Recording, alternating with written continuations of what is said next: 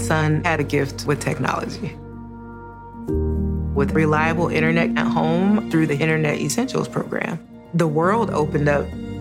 He's part of this next generation of young people who feel they can thrive.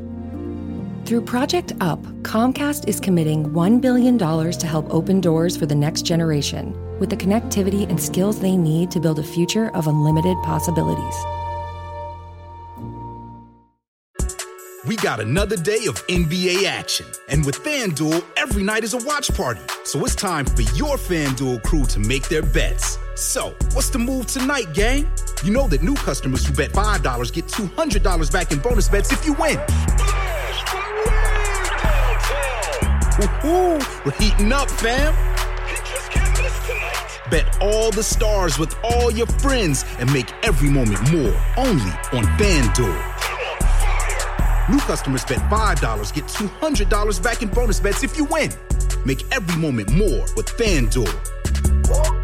It goes down in the DM. It go down. It go down in the DM. 21 plus and present in Virginia. First online real money wager only. $10 first deposit required. Bonus issued is non-withdrawable bonus vest that expires seven days after receipt. See full terms at fanduel.com slash sportsbook. Gambling problem? Call 1-800-GAMBLER.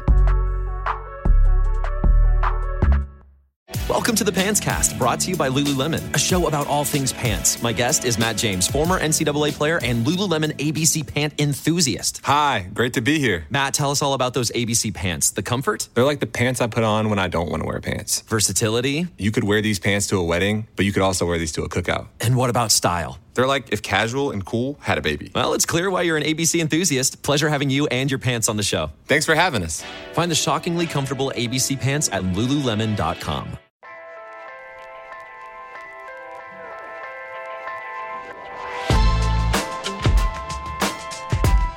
We've got a special guest on the Planet Football podcast this week. Grant Wahl here with Sports Illustrated in St. Vincent and the Grenadines ahead of the qualifier between the U.S. and St. Vincent and the Grenadines on Friday, 3.30 p.m. Eastern on beIN Sports. I'm here with Jozy Altidore. Thanks for joining me, Jo- Jozy. Thanks for having me, man. Happy to be here. Um, I wanted to start by just getting into you've had a productive stretch here for Toronto this summer. How are you feeling about your form lately? I'm feeling good, man. I think the biggest thing for me is just staying healthy. I think I felt really strong, really good the past few weeks, and I think that's been a big reason as to why I'm helping the team more and, uh, you know, getting in good positions, getting in good spots. Now, the last time you and I had talked, I think, was in early June, Yeah. right? The start of Copa America, and you weren't involved in that tournament due to the hamstring issue.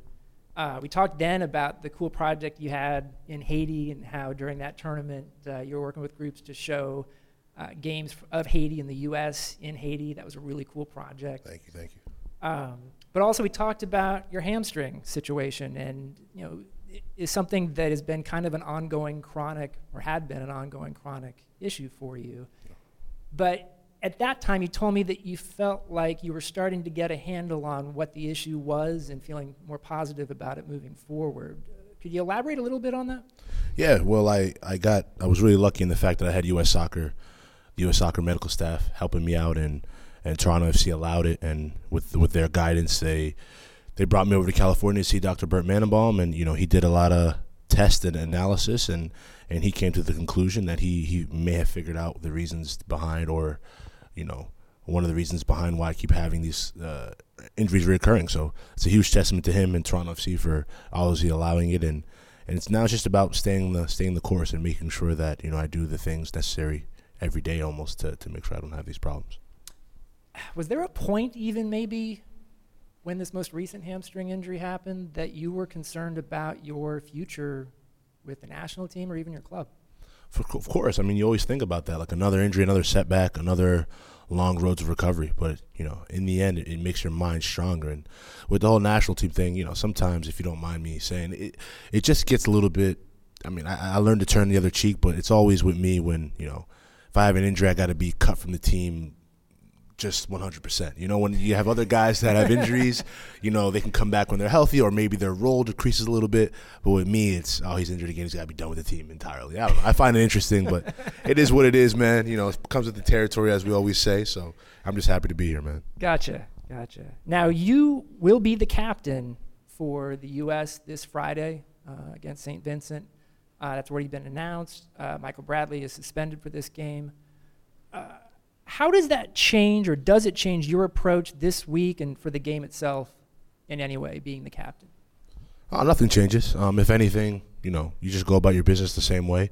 Um, I always try to make sure I have a good relationship with all the players, and for the most part, I think I do. Um, uh, I, nothing really changes there. Like I said, I prepare the same. I I make sure the boys are ready. I make sure I'm ready, and I'm not the guy that's going to go around and be rah rah rah. I just kind of lead from afar, or by or by how I you know warm up, how I conduct myself around the group, and I think the boys will be ready. Um, a lot of talk this week about the national anthem and sports with the Colin Kaepernick story. As the captain, especially in this case, I know you know from previous you know examples you do not put your hand over your heart during the national anthem, but you also have a reason for that. What is that reason?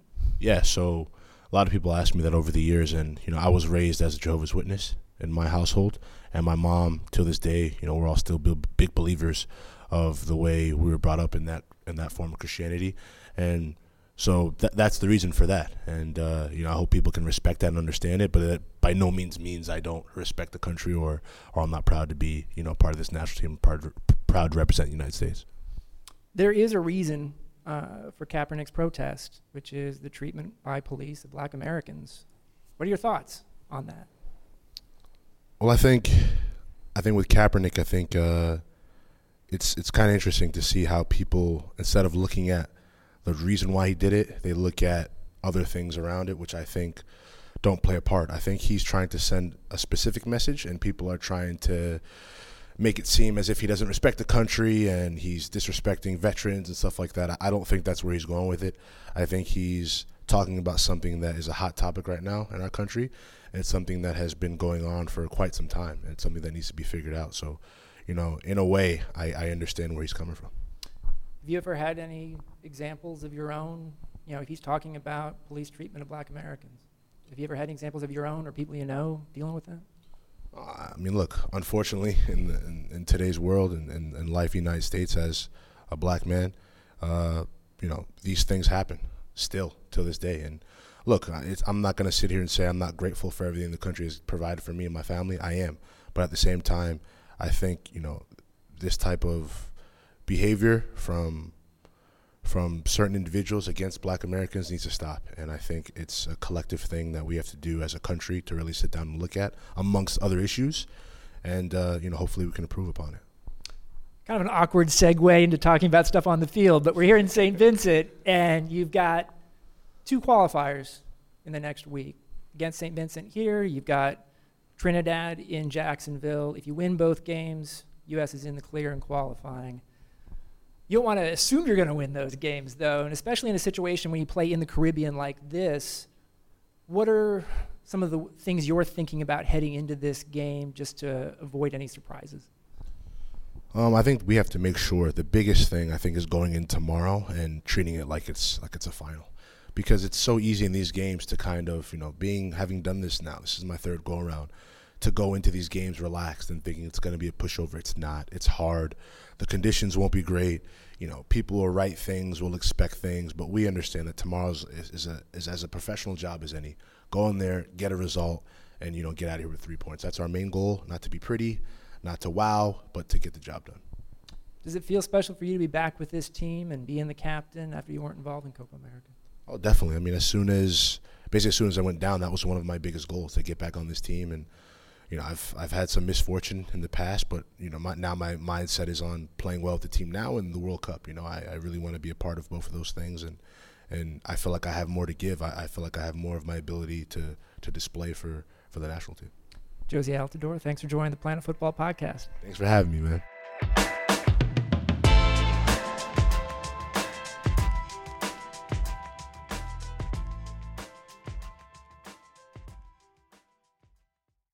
Do you know about the Locked On Podcast Network? The number one daily sports podcast network. Locked On has a daily podcast on every NBA and NFL team, plus a growing lineup of college and MLB teams. You get a daily bite sized podcast giving you the latest on your team from the local experts. Lakers fans, search Locked On Lakers. Cowboys fans, search Locked On Cowboys. Just search Locked On your favorite team on Apple Podcasts or Google Podcasts, or tell your smart speaker to play podcast Locked On your favorite team. Locked On Podcast Network, your team every day.